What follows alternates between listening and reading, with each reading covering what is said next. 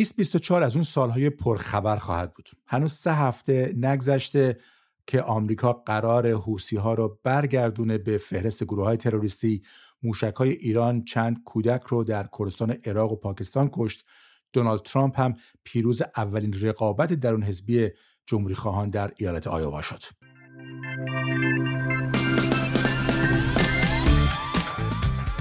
سلام و خوش اومدید به دومین بخش از جهان با من نادر سلطانپور جایی که به عمق روزنامه ها و مجلات خارجی میریم برای یافتن تحلیل های جدید و وقایعی که ممکنه نشنیده باشید. آمیزه ای از تحولات بینالمللی رخدادهای روز و خبرهای شنیدنی.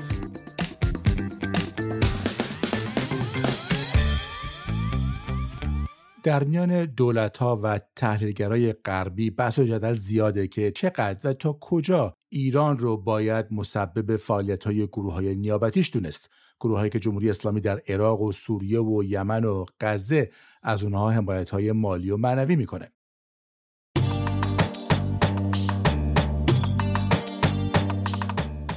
بیش از سه ماهه که از جنگ غزه گذشته. از اون زمان جمهوری خان در آمریکا و بخشی از اپوزیسیون ایرانی مرتب دارن جو بایدن رو سرزنش می‌کنند و متهم می‌کنند که آنگونه که باید مقابل جمهوری اسلامی قد علم نکرده و داره مماشات می‌کنه. روزنامه رو که ورق می‌زنیم می‌بینیم که احتمال داره یکی از دلایل این باشه که بر سر اینکه چقدر ایران بر این گروه های نیابتی تسلط داره و کنترل مستقیم داره اتفاق نظر وجود نداره. مثلا توی شیکاگو تریبیون دیدم مقاله پرسیده بود که آیا ایران مسئول همه خشونت ها در خاورمیانه است و خودش جواب داده بود نه لزوما. تایید کرده که جمهوری اسلامی با حمایت از این گروه ها در خاورمیانه ثباتی ایجاد کرده. ولی میگه تاریخ پر از مثال هایی که گروه های نیابتی همیشه گوش به فرمان حامیانشون نبودند. و خواسته ها و انتظارات و توقعات اونها رو همیشه برآورده نکردند. آخرش هم نتیجه گیری می‌کنه که جو بایدن حق داره محتاط باشه چون مدارک محکم پسندی نداره که نشون بده برای مثال حمله حماس به اسرائیل با چراغ سبز ایران بوده.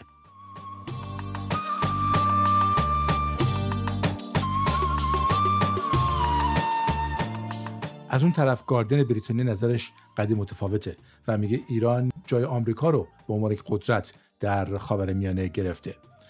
مقاله معتقده که این زیاد مهم نیست که چقدر ایران تسلط کامل بر گروه های نیابتش داره.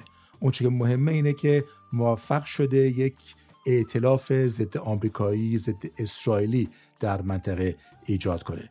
به اضافه اینکه چین و روسیه هم دارن کمک می‌کنن که توانایی اقتصادی و نظامی ایران بیشتر بشه. و همچنین از بود هسته‌ای هم ایران فاصله چندانی با ساخت بمب نداره و گاردین اینجا تقصیر رو به گردن دونالد ترامپ انداخته که از برجام خارج شد و به گفته روزنامه عملا باعث شد بخش نظامی برنامه هسته ایران احیا بشه.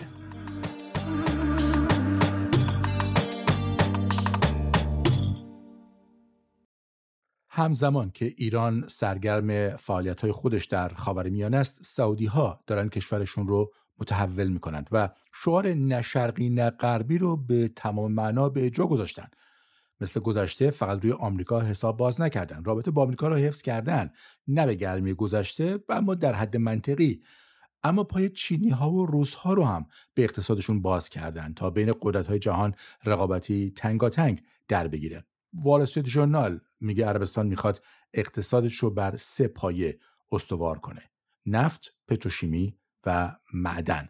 ریاض میزبان مقام های دولتی و نمایندگان بزرگترین شرکت های آمریکایی و چینی و روس بود. نه برای ذخایر نفتش بلکه برای دیگر منابع طبیعیش. عربستان معادن خودش رو حدود دو تریلیون دلار ارزش گذاری کرده و از خارجی ها می‌خواد که اونجا سرمایه گذاری کنن. معادن مس، طلا، روی، فسفات و فلزات کمیاب که در تکنولوژی های پیشرفته به کار گرفته میشن.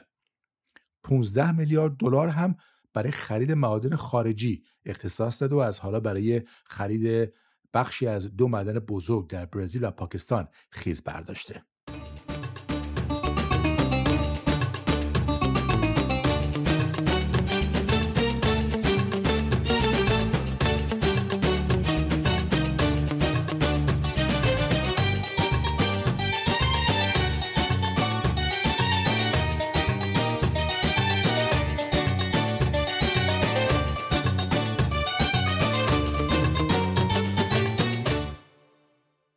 یکی از چیزهای مورد علاقه من موقع خوندن روزنامه خبرهای ریز و جالبی که در حاشیه ها و در کناره های صفحات و بین خبرهای اصلی و بزرگتر میشنید.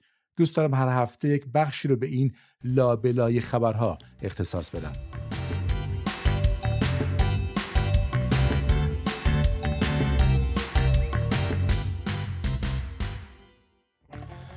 تو فیلم ها حتما دیدین که قدیما در بعضی ادارات دولتی و سازمان های بزرگ نامه یا بسته های کوچیک رو که می‌خواستن از یک نقطه به نقطه دیگه بفرستن توی یک استوانه فلزی میذاشتن و داخل یک لوله می‌کردن. یک شبکه لوله کشی گسترده که اینها شبکه های بادی بودن هنوزم هستن که با ایجاد هوای فشرده استوانه به سرعت جابجا می‌شد. در دوران جنگ های جهانی هم زیاد از این طریق برای ارسال پیام های محرمانه استفاده می‌شد. دولت آلمان هنوز از این سیستم استفاده می‌کنه و به نوشته زود دویچه زایتونگ طرح کابینه اولاف شولتز صدر اعظم این بود که از سال آینده استفاده از این شبکه رو متوقف کنه. اما چون از زمان جنگ اوکراین تلاش های جاسوسی روسیه بیشتر شده و هکرها دارن مرتب سعی می‌کنن ایمیل و دیگر مکاتبات دیجیتال رو هک کنن آلمان تصمیم گرفته این سیستم رو فعلا حفظ کنه. از کبوترهای نامبر هم نمیشه استفاده کرد چون با پهپاد شکار میشن.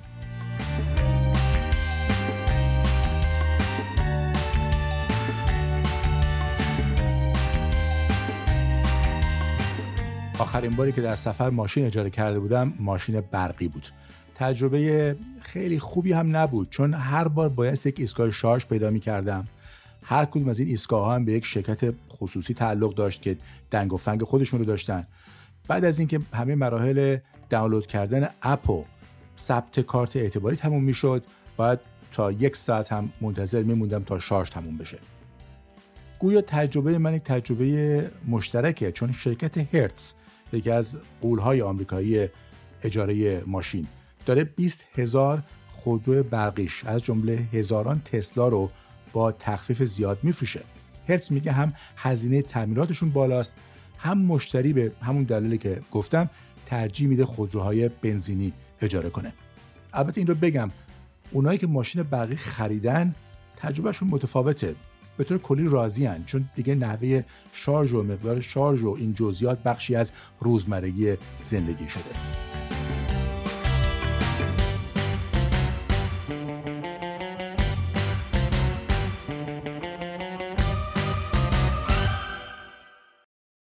کشور اکوادور صحنه اتفاقات عجیبی بود. اعضای باندهای تبهکار که در حبس هستند عملا کنترل زندانها رو به دست گرفتن. خشونت به خیابانها کشیده شد و دولت که دو سال پیش وضعیت اضطراری اعلام کرده بود این بار وضعیت رو جنگ داخلی توصیف کرد. تجربه مشابه مکزیک و کلمبیا. حالا این کشورها می‌خوان راهی رو که ال سالوادور برای کاهش جرم و جنایت رفت دنبال کنند چه راهی؟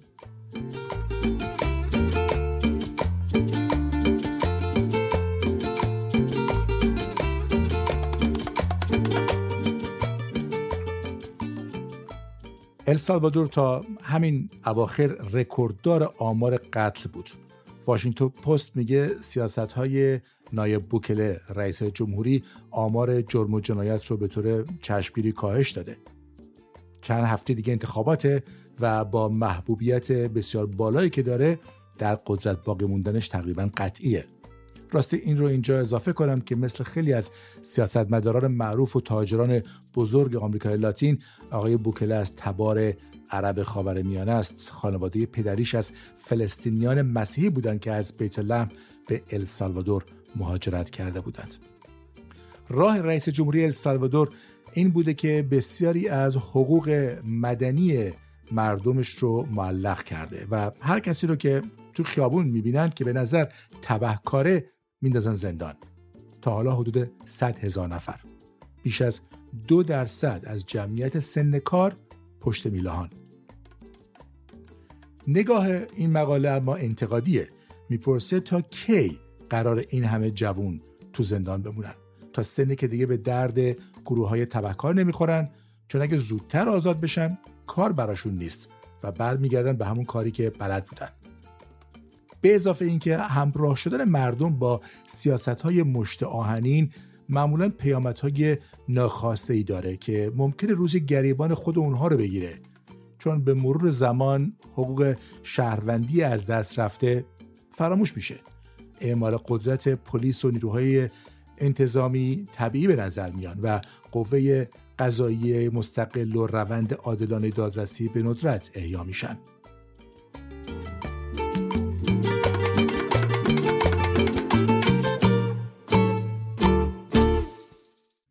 فکر کنم همه ما در میان اطرافیان و دوستان و همکاران مردی رو می‌شناسیم که عمل کاشت مو انجام داده باشه. وقتی هم ازش بپرسیم کجا احتمال زیاد میگه ترکیه. تامز لندن پرسیده چطور شد که ترکیه تاج عمل کاشت مو در جهان رو بر سر گذاشت؟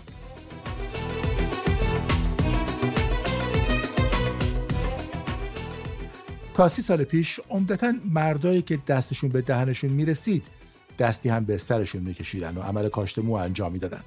اما دیگران مو می‌دیدند و پزشکان ترک پیچش مو. زود فهمیدن پول خوبی به جیب می‌زنن اگه بتونن این خدمات رو به طبقه متوسط هم ارائه بدن.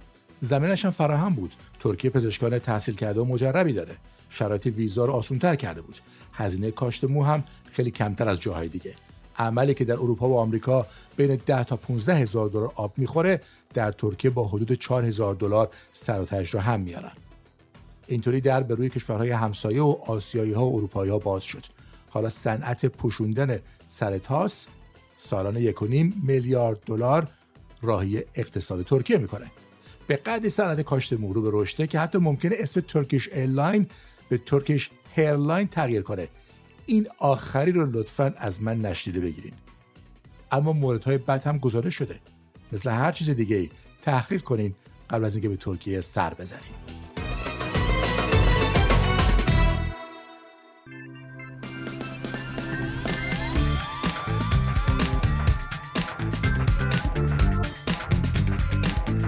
شنونده دومین بخش از جهان با نادر بودید. خوشحالیم که در گوشتون بودیم. قرار ما هفته دیگه روی پادگیرها و رادیو فردا.